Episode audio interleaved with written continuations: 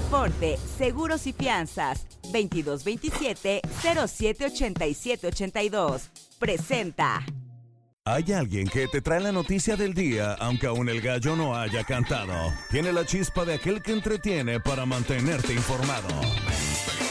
Esto es El Pájaro Madrugador, con Gilberto Brenis. Comenzamos. ¿Cómo están? Bienvenidos al Pájaro Madrugador. Esta es la edición del jueves, jueves 26 de octubre. Es el día 299. Faltan 66 días para que termine este 2023. Recuerden que si van a la Ciudad de México, bueno, hoy no circulen engomado color verde, terminación de placa 1 o 2. Así que por favor eviten multas. Hoy celebran su santo Evaristo, Rogaciano, Felicísimo, Luciano, Floro, Rústico, Gaudioso, Fulco y Cuadragésimo. Muchísimas felicidades. Y a todos los que hoy están cumpliendo años, pues un abrazo muy, pero muy especial. A mi querida Maru Garduño, que hoy está de manteles largos, te mando un fuerte abrazo con todo mi cariño, que la pases muy bien. Hoy la temperatura máxima en Puebla capital será de 24 grados, la mínima de 12, con lluvia a lo largo del día, así que por favor tómenlo en consideración. El dólar se cotiza hoy a la compra en 17 pesos con 74 centavos y a la venta en 18 pesos con 80 centavos. El euro se cotiza a la compra en 19 pesos con 37 centavos a la compra y a la venta 19 pesos 38 centavos. Un día como hoy. Hoy es el Día Mundial de la Suegra. Ay, nanita, así que a felicitarla. También es el Día de la Conciencia para la Comunidad Intersexual, el Día Latinoamericano de Prevención de las Quemaduras y Día Mundial del Daño Cerebral Adquirido. Hoy está cumpliendo 78 años la actriz Jacqueline Smith, 76 años la política Hillary Clinton y 59 años la conductora Rebeca de Alba. Te recomiendo Hay muchos estrenos en la cartelera de cines en Puebla, Five Nights at Freddy's, la película, Trolls 3, se armó la banda, El Poder de los Centavos, Hipnosis, Arma Invisible, Frozen en el ciclo de Disney 100 años, Coco también en el ciclo de Disney 100 años, Los Delincuentes y La Llevada y la Traída. Puebla. Para mantener viva la tradición del Día de Muertos, la Secretaría de Turismo del Gobierno del Estado y el Ayuntamiento de Huaquechula invitan a poblanas y poblanos y turistas a visitar los 33 altares monumentales que familias dedicarán a los seres queridos que perdieron en el último año. A fin de contribuir al bienestar de las personas con alguna discapacidad en la Mixteca poblana, la presidenta honoraria del patronato de este sistema, Gaby Bonilla, encabezó la jornada incluyente en este municipio con el compromiso de mejorar la calidad de vida de la población en situación de vulnerabilidad. A fin de abonar al cuidado de la naturaleza y crear conciencia entre la comunidad sobre la importancia de reutilizar materias primas, Fíjense que la Secretaría de Ambiente Estatal ha recuperado alrededor de 35 toneladas de residuos electrónicos y eléctricos mediante ocho jornadas del reciclatón realizadas por esta Secretaría en distintos municipios de la entidad. Para prevenir, atender y erradicar la violencia de género en la entidad, se lleva a cabo la jornada de atención para mujeres, niñas, niños y adolescentes en el municipio de Cuetzalan, donde a través de la Secretaría de Gobernación, la Secretaría del Trabajo y la Secretaría de Salud se acercan trámites y servicios que buscan abonar al pleno desarrollo de las poblanas que padecen esta situación.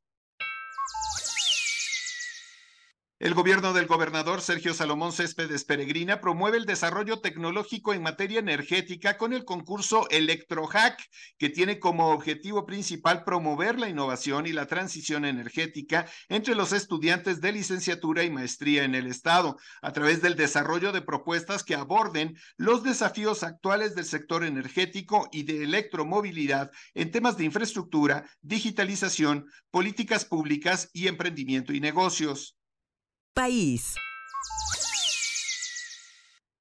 El Sindicato de Trabajadores del Poder Judicial de la Federación extendió el paro nacional hasta el próximo domingo, tras la eliminación de 13 fideicomisos del Poder Judicial en el legislativo y un eventual recorte a su presupuesto, los trabajadores decidieron mantener la protesta. Sobre el pago de sus salarios, indicaron que gestionarán el pago regular de salario y prestaciones, lo que queda sujeto a que así lo autoricen la Suprema Corte de Justicia de la Nación y el Consejo de la Judicatura Federal. Se reportó el fallecimiento de una maestra de la secundaria general número 21 en Saltillo, Coahuila, luego de que se desvaneciera frente a sus alumnos y tras varios intentos de reanimación se confirmara su deceso. Uno de los estudiantes se percató del desmayo de la profesora Sara Elba N, de 52 años de edad, al bajar las escaleras, dando así aviso a la prefectura de la institución procediendo con protocolos de reanimación. Beatriz Gutiérrez Müller subió de nivel 1 a nivel 2 como investigadora del Sistema Nacional de Investigación. De acuerdo con los resultados del SNI, que forma parte del Consejo Nacional de Humanidades, Ciencias y Tecnologías, el CONACIT, la esposa del presidente Andrés Manuel López Obrador logró subir de nivel en tres años. En 2020 fue nombrada investigadora nacional nivel 1 y de entonces a la fecha ha publicado nueve trabajos de un total de 48 que tiene desde 2012.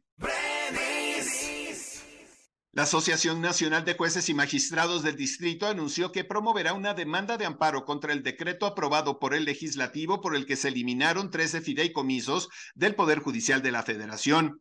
En un posicionamiento, Froilán Muñoz, director de la asociación, señaló que se trata de una demanda única a nombre de los jueces y magistrados del país contra la determinación de 15 mil millones de pesos que se transfieran a la tesorería de la Federación. Por mayoría de votos, diputados del Estado de México dieron luz verde a la ley Ocaña, la cual sancionará con hasta 12 años de cárcel a aquellos que difundan imágenes de cadáveres de manera dolosa y que estén fuera del interés científico, médico o académico. En adición, los diputados modificarán la ya existente ley Ingrid. Ambas modificaciones se aprobaron para respetar la memoria y dignidad de los fallecidos. La Secretaría de Marina implementó el Plan Marina Fase Auxilio a fin de brindar apoyo a la población afectada por el paso del huracán Otis en Guerrero. En comunicado, la Marina reportó que en coordinación con los tres niveles de gobierno fueron desplegados 1.800 elementos, 10 helicópteros, 10 vehículos pesados, 3 aviones y una embarcación tipo Defender. La Sala Superior del Tribunal Electoral del Poder Judicial de la Federación confirmó por unanimidad de votos el acuerdo del Consejo General del Instituto Nacional Electoral para que las precampañas arranquen el 20 de noviembre próximo. Durante la sesión de este miércoles, los magistrados reiteraron que los partidos políticos tienen un plazo de tres días para presentar sus informes de gastos e ingresos, debido a que el INE tiene la facultad para definir esas cuestiones. La Comisión de Gobierno del Congreso de Nuevo León aprobó que Samuel García se ausente del cargo como gobernador para postularse como candidato a la presidencia de la República en 2024. De acuerdo con la propuesta que pasó al Pleno para su aprobación, el mandatario dejará el cargo por seis meses, del 2 de diciembre al 2 de junio del próximo año. Aceforte Seguros y Fianzas. Permítenos ayudarte a contratar la póliza para tu auto, tu negocio, tu salud, tu vida. Protege lo que más quieres y que tanto esfuerzo te ha costado. Contáctanos a nuestro WhatsApp 2227 07 87 82 o visita nuestra página aceforte.com.mx. Tu mundo más seguro. Mundo. Según un balance provisional de los servicios de rescate marítimos alemanes, una colisión entre dos cargueros ayer en el Mar del Norte, uno de los cuales se hundió, dejó un muerto y cuatro desaparecidos. A pesar de las intensas búsquedas por aire y agua, las personas desaparecidas no fueron encontradas. Estados Unidos y Rusia encabezaron dos intentos diferentes de presentar una resolución sobre la guerra entre Israel y Hamas ante el Consejo de Seguridad de la ONU. Sin embargo, ambos utilizaron su autoridad de veto para impedir que las resoluciones se aprobaran. Por un lado, el proyecto ruso que pedía el establecimiento inmediato de un alto al fuego humanitario duradero y plenamente respetado y condenaba toda violencia y hostilidad contra civiles, así como los abominables ataques del movimiento islamista palestino en Israel el pasado 7 de octubre. En cambio, el proyecto estadounidense afirmaba el derecho de todos los estados a la autodefensa, no solo de Israel, sino también de la franja de Gaza. El juez instructor del juicio civil a Donald Trump, acusado de fraude financiero, junto con dos de sus hijos, impuso una nueva multa de 10 mil dólares al magnate por sus comentarios ofensivos contra una secretaria judicial del tribunal. Donald Trump, que tuvo que explicarse ante el juez Arthur Engelron, aseguró que sus declaraciones estaban dirigidas a su antiguo abogado y ahora enemigo jurado. Legisladores estadounidenses se solidarizaron el miércoles con Israel en su guerra contra Hamas, en su primer acto tras la elección de un nuevo presidente de la Cámara de Representantes, liderada por los republicanos. La resolución titulada Apoyando a Israel en su defensa contra la bárbara guerra desatada por Hamas y otros terroristas recibió el respaldo casi unánime de los republicanos y de todos los demócratas, menos 10. Debido al paso del huracán Otis en las costas de México, Cuba manifestó su solidaridad y ofreció ayuda. La madrugada de este 25 de octubre, el huracán categoría 5 impactó contra el municipio de Acapulco en el estado de Guerrero, por lo que dejó severos daños como cortes de energía y de red de telefonía, además de afectaciones a inmuebles como hospitales y hoteles. Por lo anterior, el presidente de Cuba, Miguel Díaz Canel Bermúdez, lamentó los hechos y ofreció ayuda a México. Deportes. El medallero de los Juegos Panamericanos en Santiago 2023 tiene cambios. En primer lugar está Estados Unidos con 118 medallas, 55 de oro, 32 de plata y 31 de bronce. México continúa en segundo lugar con 54 medallas, 23 de oro, 13 de plata y 18 de bronce. Pero Canadá ahora tiene 63 medallas, 22 de oro, es decir, nos está pisando los talones, 20 de plata y 21 de bronce. Con un doblete de ensueño en su debut en la Liga de Campeones de la UEFA, el canterano de Cruz Azul y actual goleador Santiago Jiménez le dio la victoria al Feyenoord en The Quip frente a una Lazio que, pese a que venía de sacar un empate frente al Atlético de Madrid y una victoria al Celtic, se vio superada frente a la vitalidad del club dirigido por Arne Slot. Ignacio Ambriz Espinosa ha dejado de ser director técnico del Club Toluca, informó la institución a través de sus redes sociales. La decisión de terminar la vinculación contractual se tomó luego de una reunión entre la directiva y Nacho Ambriz. Negocios. Lewis Hamilton, siete veces campeón mundial de Fórmula 1, lanzó Almave, una bebida elaborada en México a base de agave azul pero sin alcohol. Nacido en Jalisco, México, Almave captura la experiencia y los sabores del tequila más allá de toda prueba. La bebida contiene agave cosechado en Jalisco y fue anunciada en el marco del Gran Premio de la Ciudad de México desde que la plataforma de servicio de transporte y entrega de comida conocida como Uber aterrizó en nuestro país. Desde su llegada se logró un cambio en el panorama en cuanto a esta clase de servicios, lo que le abrió la puerta a un gran mercado como lo es el mexicano y que ha logrado hacerse de un nicho importante.